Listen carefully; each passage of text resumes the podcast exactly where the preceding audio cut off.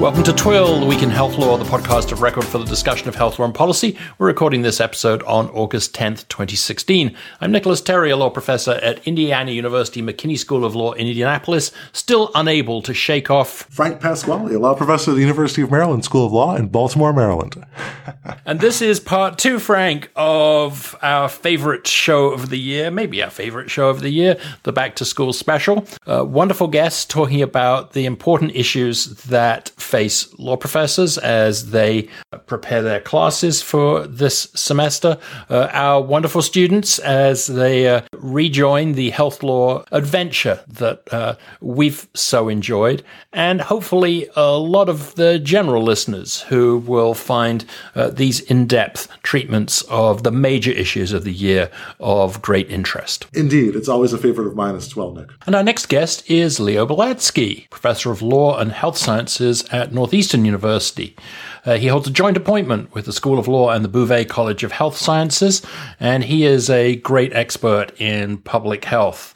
Uh, Leo, big welcome back. Thank you so much, Nick. And of course, Erin Fuse Brown, uh, professor of law at the Center for Law, Health and Society at Georgia State University College of Law, and a well known Twill voice. Welcome back, Erin. It's good to be here. So, Leo, what should we be? What should we be focusing on uh, as we go back to school? Well, Nick, uh, as you've probably seen, uh, opioid overdose continues to be in the headlines and has actually uh, made its way into uh, the general election campaign. Um, and one of the things that we uh, should be on the lookout for is the fight over the funding of the Comprehensive Addiction and Recovery Act, acronym CARA. Um, the act was actually recently signed into law by President Obama, actually in uh, July 22nd. And this was one of the sort of uh, flagship pieces of legislation um, to address opioid overdose and has a lot of different components, uh, including uh, expanding drug treatment access, um,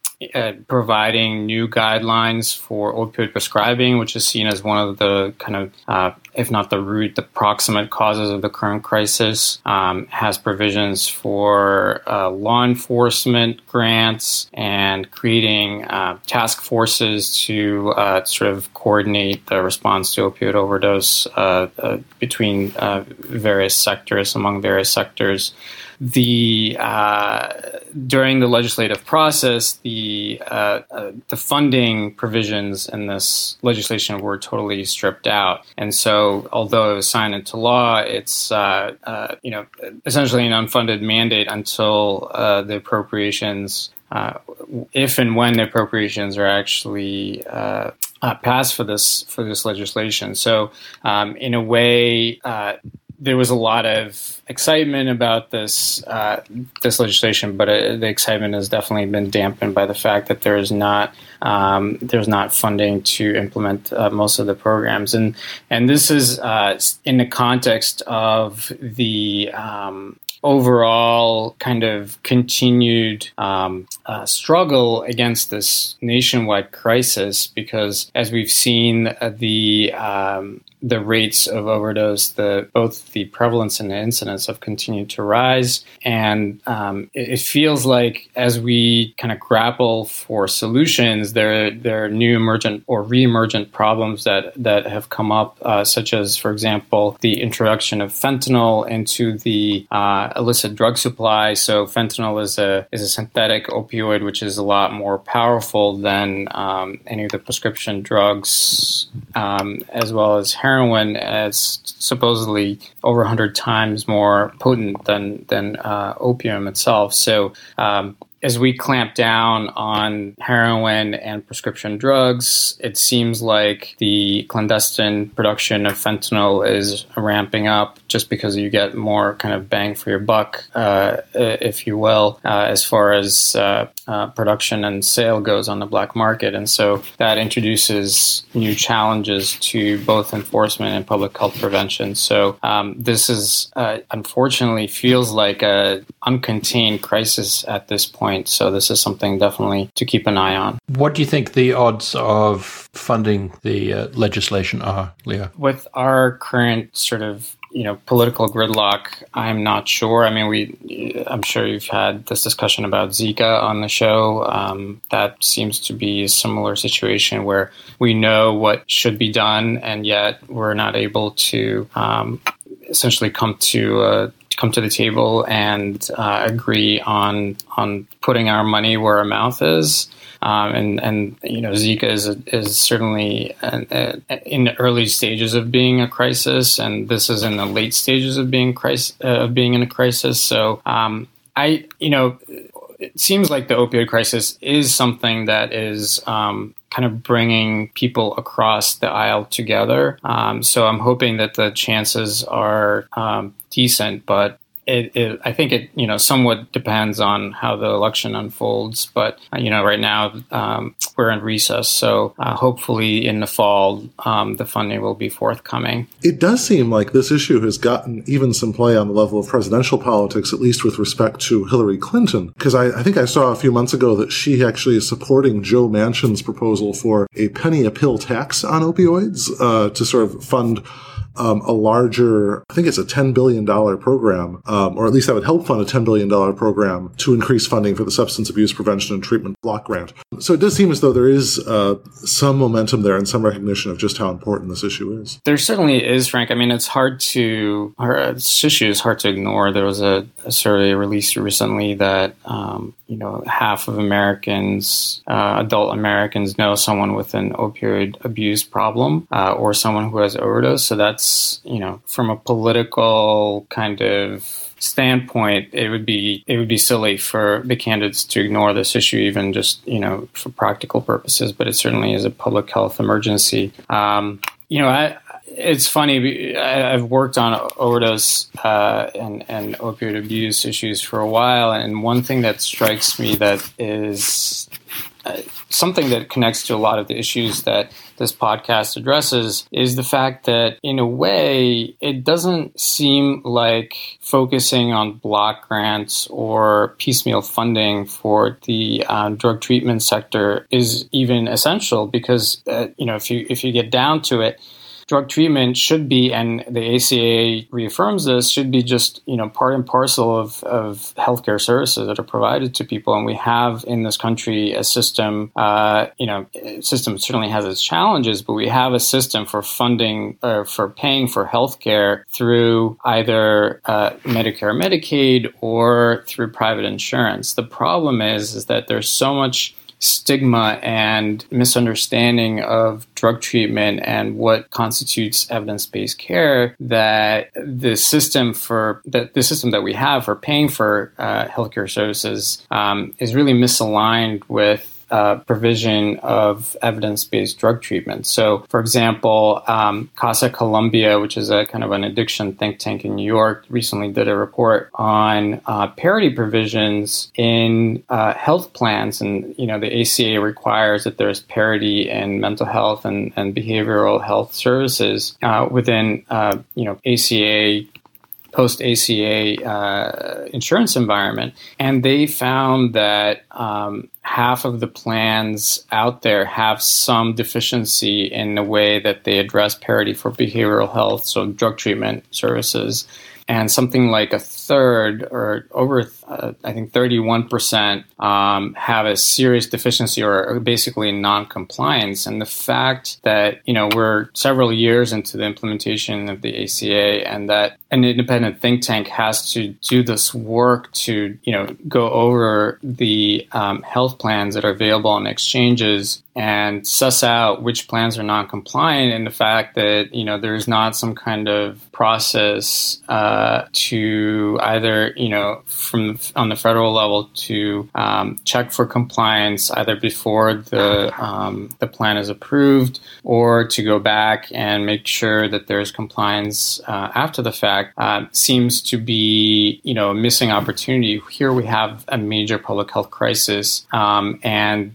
the health plans are basically deficient in a way that they cover essential services to people who are affected. So, when you look at some of the issues that we've covered this year, some of them uh, with your great help, from Flint to blocks against docs to Zika the opiate uh, issues. Are there some themes here um, or emerging themes that you think should be stressed when we're talking about public health issues with our students or giving them pointers as to things to watch for in the future? As you know, one of the things that I always come back to is the law on the books versus law on the streets. And, um, you know, the, the policy implementation process, the policy translation process is something that is very real in this in this realm and I think in all realms. So you know things that should be based on policy provisions often um, when you look at their implementation there there just um, there are a lot of gaps. Um, and something that is always it always kind of surprises me how pervasive that gap is. And i think that similarly there's a major gap between what the evidence says and what the policy tries to do. So we're you know supposedly in the age of evidence driven policy but there there are so many factors that go into making laws and making regulations and making institutional policies that the evidence is oftentimes left by the wayside and so i think harmonizing policy with evidence and also harmonizing policy with its implementation are, uh, you know, those two areas are something that needs a lot of help. And, and students, I hope we can inspire students to apply their brains and apply their passion to those uh, to those areas. So thanks so much, Leo. That was really a terrific rundown of some very important developments in the uh, opioid abuse epidemic and many of the problems that that's been leading to. I'd now like us to turn to uh, Erin Fuse Brown, uh, who is returning. We've had a great conversation with Erin on a number of topics, um, including hospital rate regulation and pricing. Today, though, we're going to be looking at a different issue uh, in terms of some very recent developments in fraud and abuse. So, Erin, could you uh, describe some of the issues there? Thanks, Frank. Yeah, I have a couple of items that I would say should be added to the healthcare syllabus that are sort of new and up and coming this year. The first is the United Health Services Company versus Escobar Supreme Court case that was decided this summer earlier in June. Um, and this is a, you know, a big deal to those who practice health law and who represent uh, those, you know, providers and do False Claims Act litigation because it was, you know, a, a big False Claims Act litigation decision by the Supreme Court. So just in terms of the Escobar case, there, you know, it, it, we don't always see these big False Claims Act cases, especially healthcare False Claims Act cases, get all the way to the Supreme Court. Um, and what the case was about was whether the implied false certification theory can be a basis of liability under the False Claims Act. Now, the False Claims Act, of course, is a really broad federal statute that protects the government and the taxpayer from fraudulent payments under government programs. But it, and of course applies beyond healthcare programs, but it really matters in the healthcare context because it's a powerful enforcement vehicle for Medicare, Medicaid uh, providers, and that's pretty much every provider in this country. Uh, and there are, you know, these very large penalties. There are civil and criminal penalties, but the civil penalties are are really large. They're per claim, and they're multiplied three times in a provision called treble damages, which is this really punitive provision that is designed to make it very painful when um, someone defrauds the federal government. And so as a result, you know, providers very much care about the False Claims Act. And as a result, their lawyers very much care about the False Claims Act. And everyone was watching the Escobar case very closely. Um, so the facts of the Escobar case were really tragic. Uh, it involved a teenage girl named Yarushka Rivera who was on Medicaid and she received mental health service services at a Massachusetts clinic. Um, and then she had a very bad adverse reaction to her medication. Um, she had seizures and she ultimately died from her medications. And then her parents, instead of bringing a negligence or a malpractice suit, actually brought a whistleblower suit under the False Claims Act's qui tam provisions and basically said uh, the medical providers that you know gave our daughter her treatment and her medication involved in her care were unlicensed and unsupervised in violation of Medicaid and state regulations and state requirements. So then the question is, well, is that a false claim when these providers billed Medicaid for her services, did they submit a false claim because they impliedly certified that they had complied with all the relevant regulatory requirements, including proper licensure and supervision of all their providers? Um, so that is what brought this case, you know, into court. And the reason it reached the Supreme Court is that there was a circuit split. Um, different circuits had had different theories of when you can assert this implied certification theory as a basis for False Claims Act liability. So the idea of implied certification is that when a party bills the government um, and does does this billing party, does the provider in this case, implicitly certify or attest that it has complied with all the applicable statutory, regulatory, or contractual legal requirements, just in the act of submit, sending its bill to the to the government payer. And in this case, um, even if the Medicaid claim form did not have an explicit, you know, check the box or a test that the provider complied with licensing and supervision requirements, does the fact that the clinic didn't comply with these sort of fundamental requirements make the act of billing Medicaid false in the sense that these were fraudulent or false claims uh, for services that they should never have been paid for?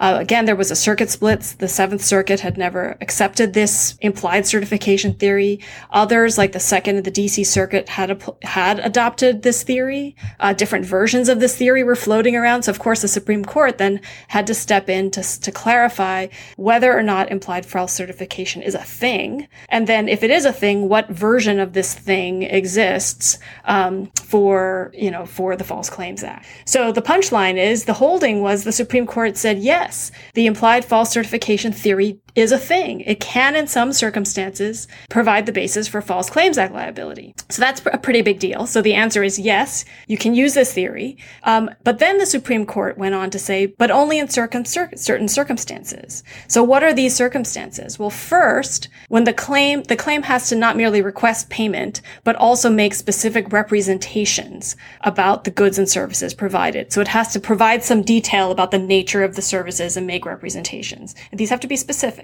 The second requirement is that the failure to disclose noncompliance has to be material, um, such that it makes those representations misleading half truths. So if you, the, you know, these, it has to be not just sort of a technical noncompliance, but one that would be material to the government's decision of whether to pay the claim. Um, and the court stressed that this second test of materiality uh, should be fairly demanding. Um, again, not just sort of technical things, but would actually persuade the government not to pay the claim in this case. Um, so what what does this all mean? Who won? Um, the significance about this, you know, is being debated, and I think we frankly won't know until we see a lot more litigation under this new articulation of this theory.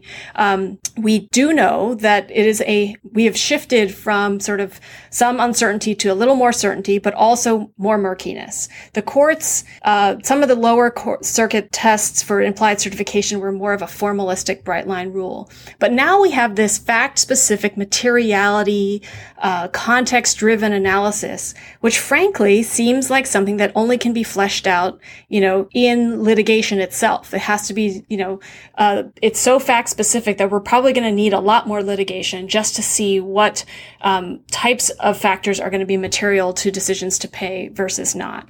Um, so we're not going to see less litigation as a result of this decision. We'll probably see more. Um, the court also tried to brush aside concerns that this fact specific analysis is just going to open the floodgates, that we're going to see all sorts of qui tam litigants um, running to court to try to assert some frivolous claims, maybe some meritorious, just to test the limits of this notion of materiality. Um, and, you know, I guess it just remains to be seen. So this requirement of materiality is so fact specific. I think we will see a lot of litigants maybe not being able to persuade a court to dispose of the issue at a motion to dismiss or a motion for summary judgment phase, but it probably will have to go further than that. Um, so it creates a lot of work for attorneys. It creates a lot of work for the government, and um, which I guess is good for our students. It's probably not so so good for the providers that they represent um, when they go out to practice, but it is um, a pretty big development in the law, and it's one that has the the legal uh, health law bar, you know, sort of all a buzz, trying to figure out what it, what exactly this is going to mean for their clients. Yes, I noticed the, um, the, the attempt to try and cabin this uh, in Justice Thomas's opinion. Uh, uh, kind of reminded me of when the, the federal court said, wait a minute, EMTALA is not a general purpose malpractice claim, folks. So here, uh, uh Justice Thomas says uh, the False Claims Act is not a an all purpose anti fraud statute. But as someone who's attuned to practice here, Erin, the examples that Justice Thomas gave as to, you know, what could be material as opposed to uh, what wasn't. Are those useful sort of examples for the practicing bar, or is this just going to be, as you kind of uh, intimated, a factor intensive bun fight? Yeah, I don't know how useful. He didn't give a lot of really specific um, examples. I mean, he, the examples he gave were things like if the government in the past um, had indicated that this type of noncompliance would be relevant to its decision to pay, then that, you know, obviously would be relevant. Um, also, a decision to pay notwithstanding its awareness of a noncompliance would be relevant. But that's, you know, again, it's going to be, you know, few and far between where we get cases right away where we have sort of a record that shows that the government knew about a noncompliance and then said, well, we don't really care. We'll pay the claim anyway. Um, and so I would imagine that we're going to, at least for the, you know, for the short to midterm, have to flesh it all out with additional, you know, facts, with new cases that really go and test the limits of what is material to the government's decision to pay. Um, and you know, of course, the government's attitude is everything's material to our decision to pay.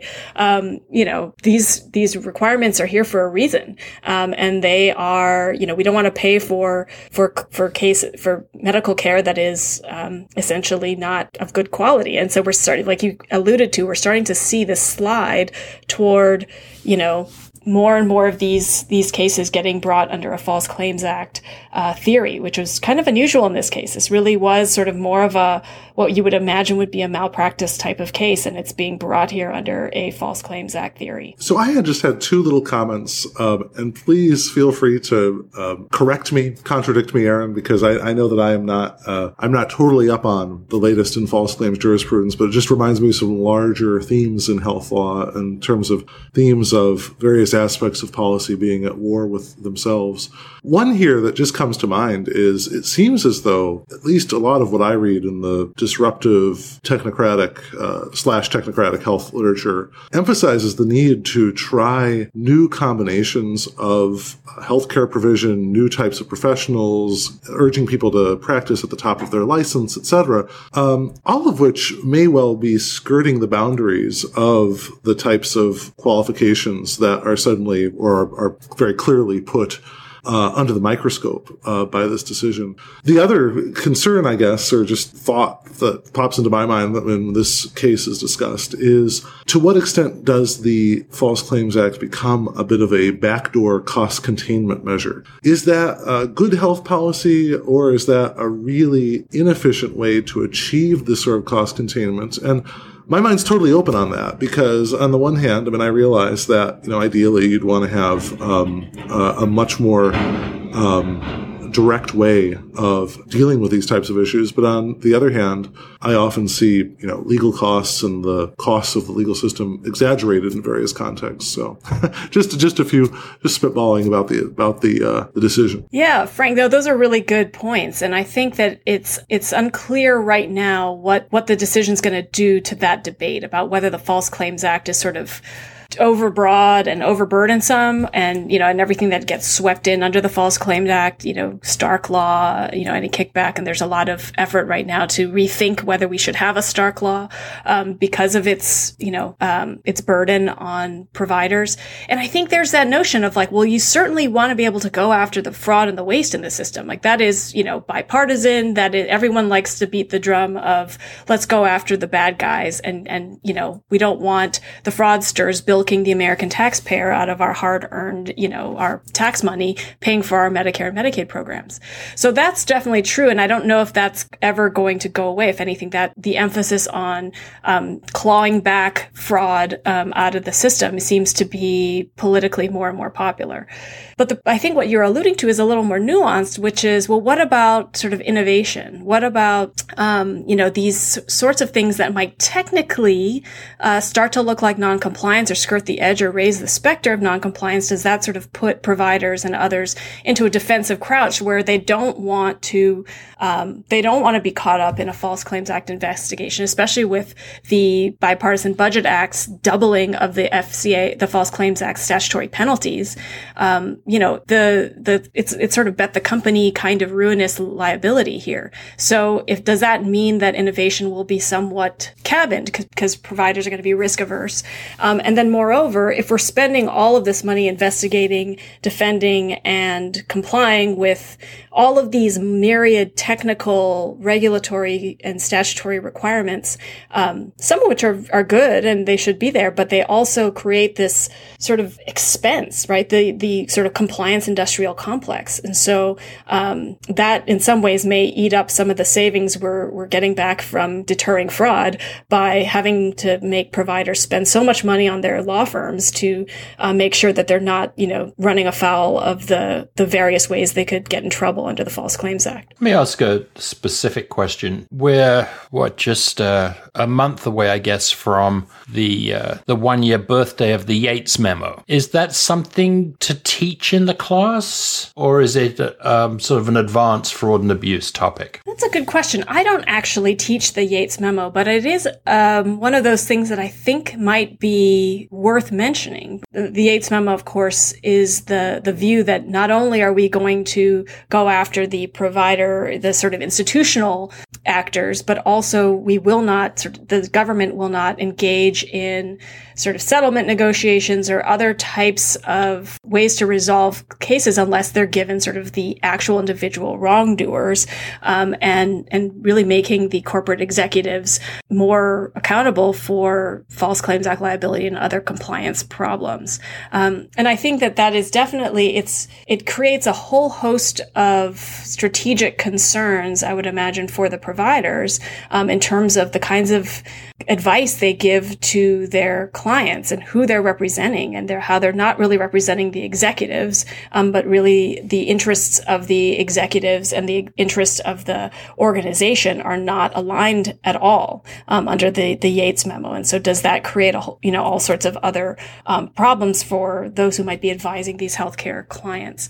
So I typically reserve that. We have the luxury of having an advanced fraud and abuse sort of class here. So, you know, we usually leave that to them. But I think you're right. I think that is worth bringing up, especially as this gets to be a bigger and bigger concern. Insofar as it seems like there may be a movement to, or maybe there isn't, but there's certainly effort to use FCA to to maybe as an addendum or an alternative to malpractice litigation. How does that interface with malpractice insurance for providers? I, am not I don't I'm not familiar with this area, but it'd be interesting to, to hear. I'm not sure how that's how that works. I mean, this was an unusual case. Usually, your typical False Claims Act case doesn't involve um, the patient's family, right, as the qui tam whistleblower. It's usually an, a disgruntled employee or someone from the billing office or you know physician who didn't like the deal they had. And, and so they bring some, something like a billing or a upcoding type of claim. And so this one was really unusual. And so I think your question's well taken. Like there could be ripple effects,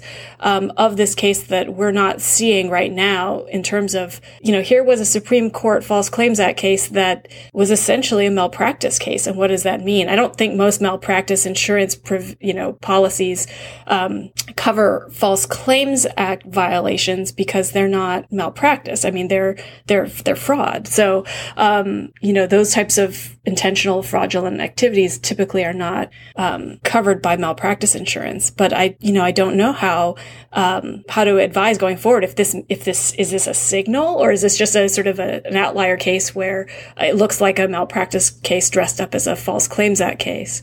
Um, it, will I guess it'll remain to be seen. I think you can double down on that question as well um, when you think about how this would potentially avoid a lot of uh, malpractice uh, reform laws in the states. Uh, if if this was to develop into something like that, um, I mean we've we've seen a little bit perhaps uh, moving us in that area with the worthless services uh, type theories uh, in these in fraud and abuse cases, but that would be a really interesting area if that develops. Yeah, it would be interesting to see whether or not. Um, you know, the, the family here, if they get a portion, you know, 25% or whatever of the ultimate damage award, that could be way more than they would have ever gotten out of a malpractice suit, you know. And so you're right, this could be an end run around traditional malpractice tort reform type of limits. Well, that was just great. Thank you so much, Leo. Uh, great having you on the show again. Thanks so much for having me back. And Erin, keep on coming back. All right. Good to be here. So, the topic that I'm going to be going over is one that has gotten a lot of attention in healthcare finance circles over the past few months and indeed since 2015. And that is the Medicare Access and Chip Reauthorization Act or MACRA.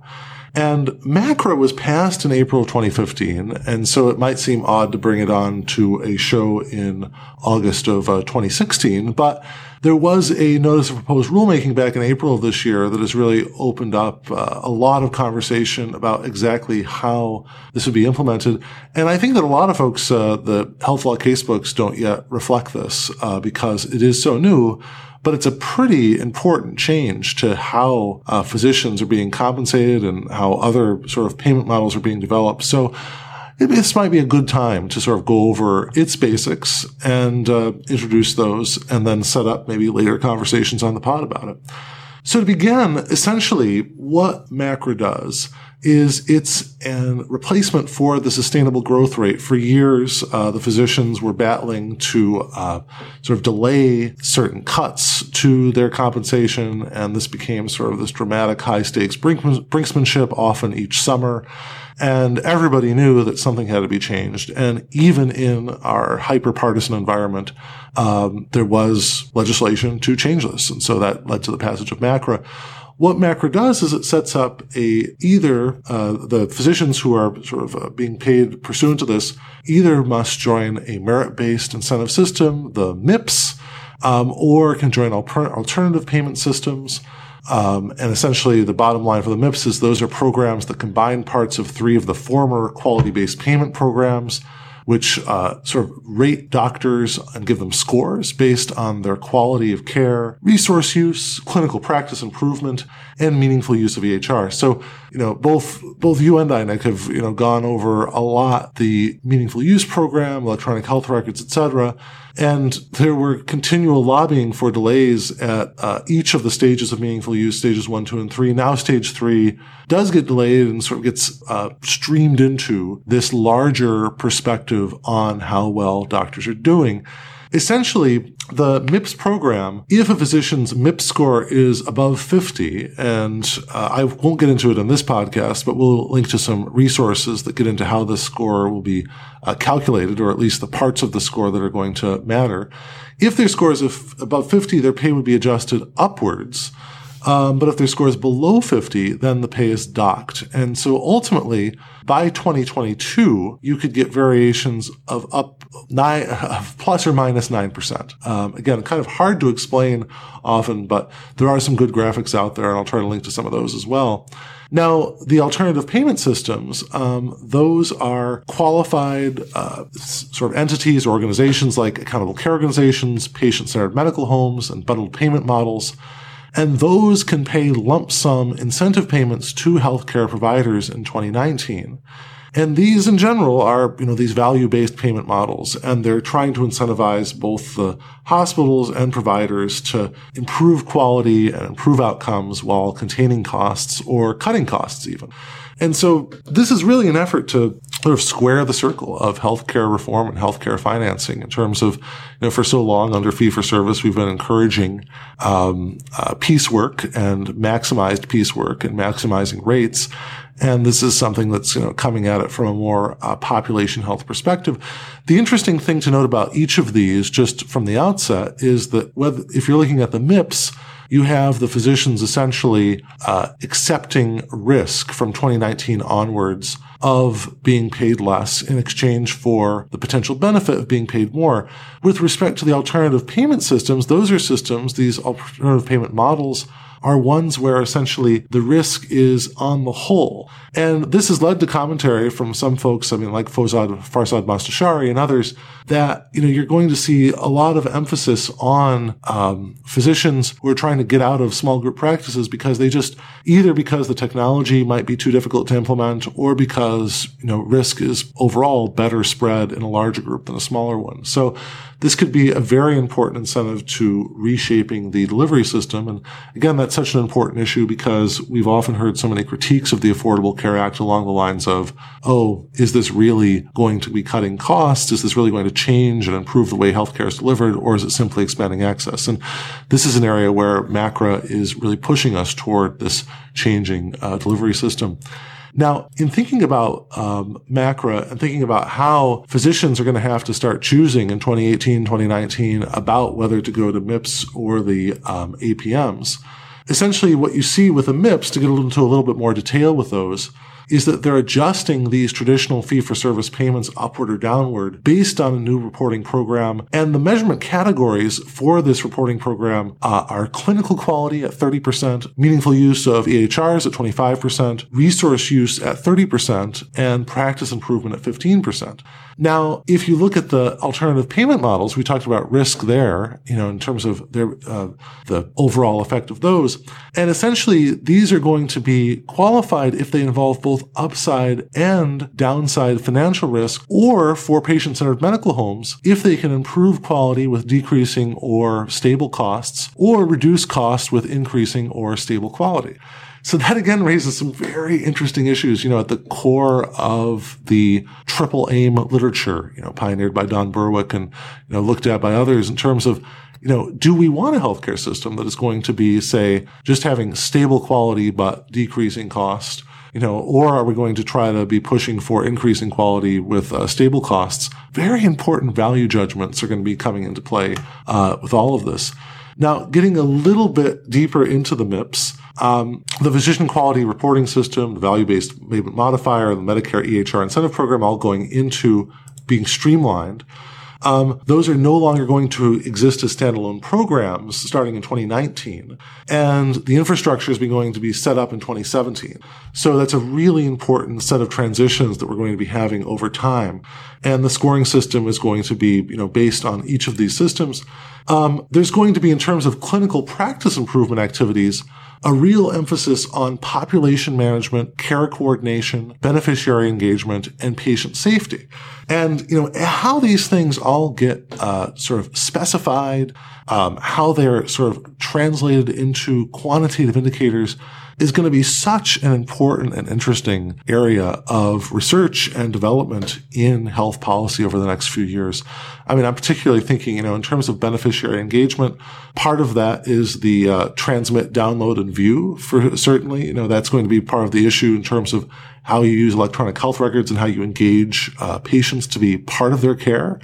And one of the things that was really interesting that I'll link to at the show notes is, you know, there was a discussion by the chair of MedPAC at one of the health affairs uh, policy briefings for journalists on MACRA, um, where he essentially was mooting the idea of not merely incentivizing the systems that are involved in ACOs, the large hospitals or, or PCMHs, and not merely incentivizing the, the providers, but going all the way to incentivizing patients themselves.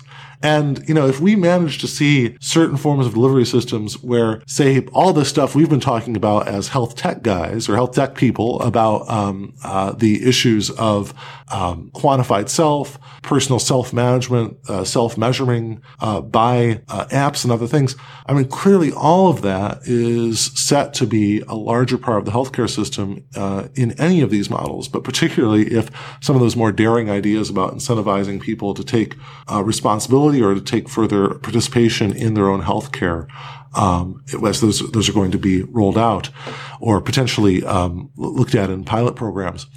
Now, thinking also about these clinical practice activities, the key question for a lot of them is how are they going to be reported or tracked? Um, we've seen literature from uh, Jha and others on the need to have patient recorded outcome, patient reported outcome measures. Um, but when we look at, for example, the measurement and tracking of items like care coordination, beneficiary engagement, patient safety, etc., Um, are these going to fit very well into existing tracking or reporting mechanisms? Or are they going to create new reporting mechanisms and tracking responsibilities? That's going to be a really tough issue. Um, we also see, in terms of questions about patient-centered medical homes, you know, what's going to be the role of existing ones? What's going to be the role of newer ones, ones led by payers or states? That's going to be very important too. Um, the final thing that I wanted to know about the MIPS before getting into a little bit on the alternative payment models is that these MIPS adjustments must be budget neutral. Okay. So that's really important to sort of, when there are winners, there also have to be losers. And one of the things we're going to have to watch really closely, and this was part of the American Hospital Association comments here, is what happens if we start seeing the losers in the system primarily in areas that are, if we see losers, uh, people losing uh, funding in areas where there are a lot of health disparities or serving sort of poor or underserved populations. There's been some push for socioeconomic adjustments. Um, and that certainly is going to be, there's going to be more pressure there over time. Now, just very quickly to talk about the other alternative, the alternative payment models. Um, these are new approaches to paying that are trying to incentivize quality and value. They include the CMS Innovation Center model under Section 1115A. They include the Medicare Shared Savings Program that includes, you know, of course, our classic ACOs demonstrations under the Healthcare Quality Demonstration Program and other demonstrations under federal law. They include some bundlings, um, and so those are very important aspects too in terms of bundling, say, joint care or other things like that. And the, the, most advanced APMs will meet criteria from MACRA where they base payment on quality measures, they require the, the use of certified EHR technology, and they bear more than nominal financial risk, or they're a medical home model expanded under the CMMI authority, the Centers for Medicare, uh, the, the Innovation Authority.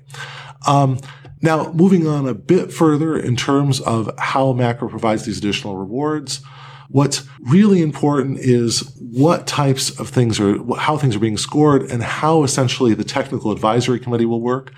And so over time, we're going to have to watch to see exactly how model proposals as reviewed by a technical advisory committee do essentially filter into these new alternative payment models and, you know, could lead to a proliferation of ways of paying for care. So there's plenty more to talk about here, but you know, I just wanted to make sure that everyone was aware that you know it's not just a matter of thinking about ACOs anymore in terms of um, or uh, bundling in terms of changes to the healthcare financing system that the clearly MACRA and the notice of proposed rulemaking as of April are signaling major changes for the ways in which physicians are paid. And this is in turn going to have ripple effects throughout the delivery system. Well, that's just a tour de force, my friend, a tour de force. Um, clearly, um, as, as, you were speaking, I was thinking of some of the stuff that's going on in parallel to this, um, uh, the 340B um, uh, drug pricing issues. Uh, you mentioned the joint replacement stuff, the new uh, comprehensive care for joint replacement model. Um, and there's been some activity uh, already this month uh, on um, hospital listing and so on with regard to that. The other piece, of course, that comes to mind just thinking a little bit further into the future is uh, uh, Medicare is always the uh, the canary here for the rest of the um, the reimbursement mine and um, the the extent to which private insurers uh, start adopting this very model or uh, very similar models and at what rate they do that is going to be fascinating. I suppose uh, if I if I may kick some some uh, some sand into uh, into this uh, briefly, I I, uh, I, I remember when uh, meaningful use began. Um, that almost immediately, also what began was an annual dance between providers and CMS about the measures and the metrics, and sort of a lot of uh, pushing and pulling uh, with regard to delays and so on. In fact, we, we saw that even right up to the end and and, and stage three.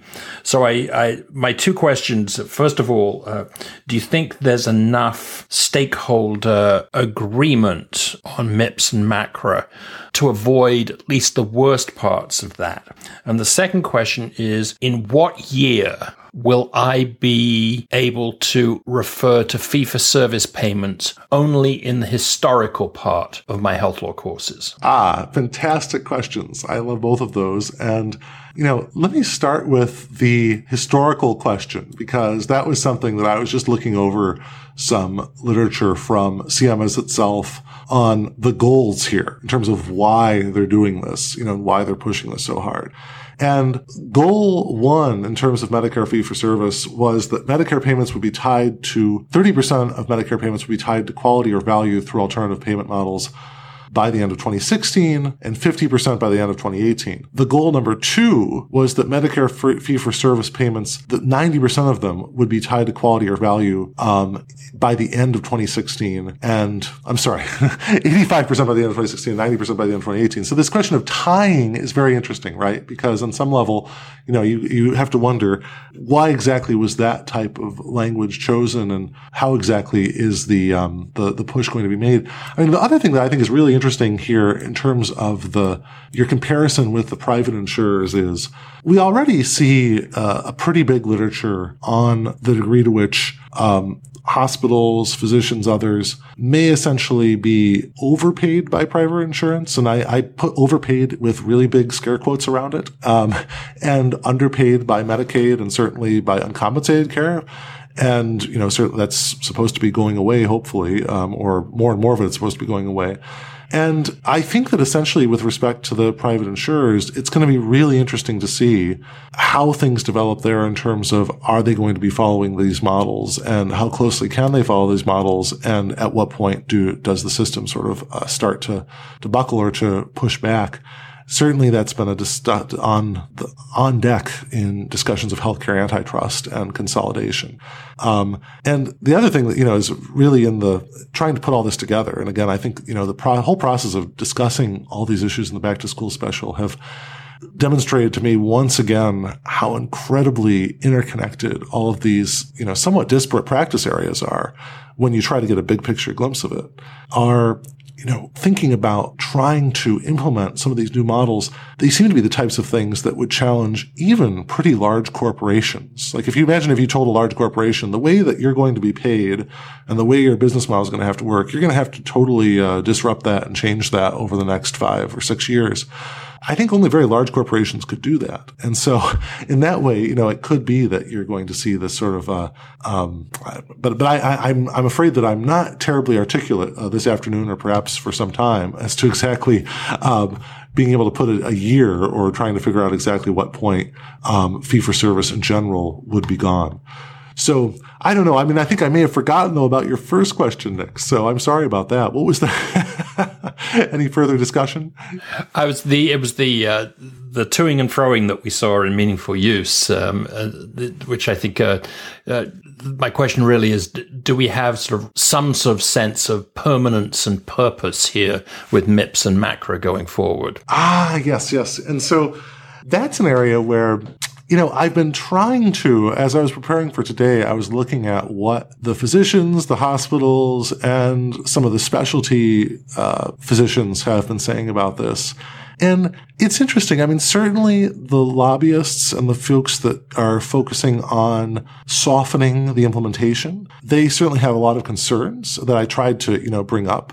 On the other hand, um, I don't see a sort of scorched earth attitude or a view like we can't do this. Like, for example, I know this is not necessarily part of the staging of meaningful use discussion. It's more in the statute, but we both have discussed uh, the accounting of disclosures part of HITECH. And that was an area of the statute where you just had flat out lots of hospitals and vendors just saying, we're not going to do it. We can't do it, even though it was part of a statute. Um, and, and, um, to this day, I mean, talking to privacy folks, I don't really think that's been very well implemented, uh, almost anywhere, although maybe I'm, I, I may be off, but, uh, and please listeners, let me know if you think it has been implemented somewhere well, and then I can send that out or, or pod that as a, as a model.